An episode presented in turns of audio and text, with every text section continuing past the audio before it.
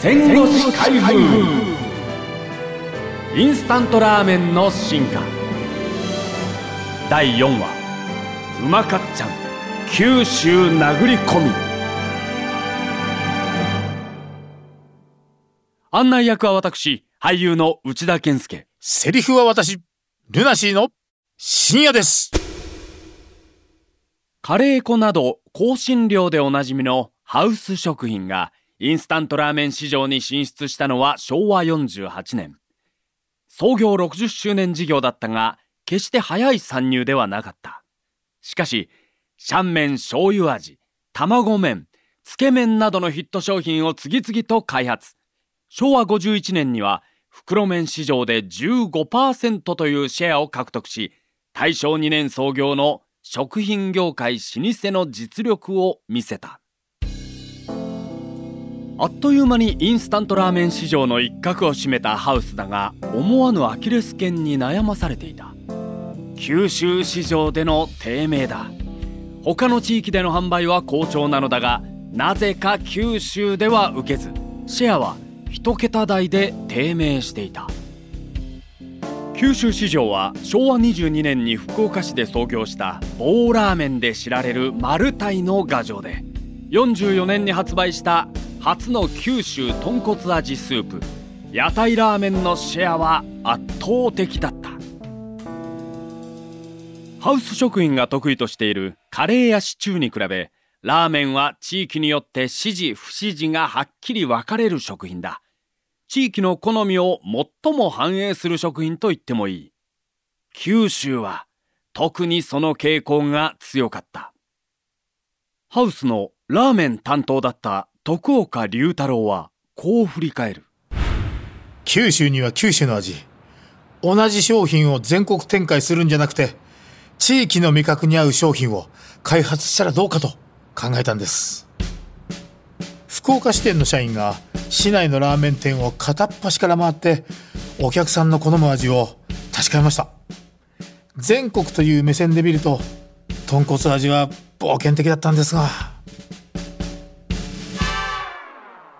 昭和54年8月、地域限定という考え方に基づくインスタントラーメンが九州市場に投入された。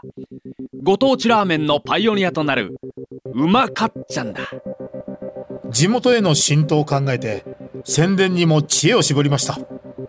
漫画「博多っ子純情」の作者の長谷川法生先生や一般公募した地元中高生を起用して味から商品名まであくまでも地元を強調しましたもちろんネーミングにもこだわりましたパッケージの博多祇園山笠の図柄を描いたのは博多出身のグラフィックデザイナー西島勲福岡市の地下鉄のシンボルマークもデザインした生粋の博多っ子だ。その西島がうまかっちゃんの名付け親だ。ハウスの狙いは当たった。蓋を開けてみると8月の発売開始からわずか4ヶ月で九州地区のシェアでトップとなりマルタイの牙城を攻略した。マルタイの取締役業務部長だった佐々木俊秀はこう話すうまかっちゃんには完全に負けました当時消費者に「あれはマルタイさんの新商品でしょ?」と間違われましたよ最近はマイルドなうまかっちゃんの影響か博多のラーメン屋も薄味になってきてます。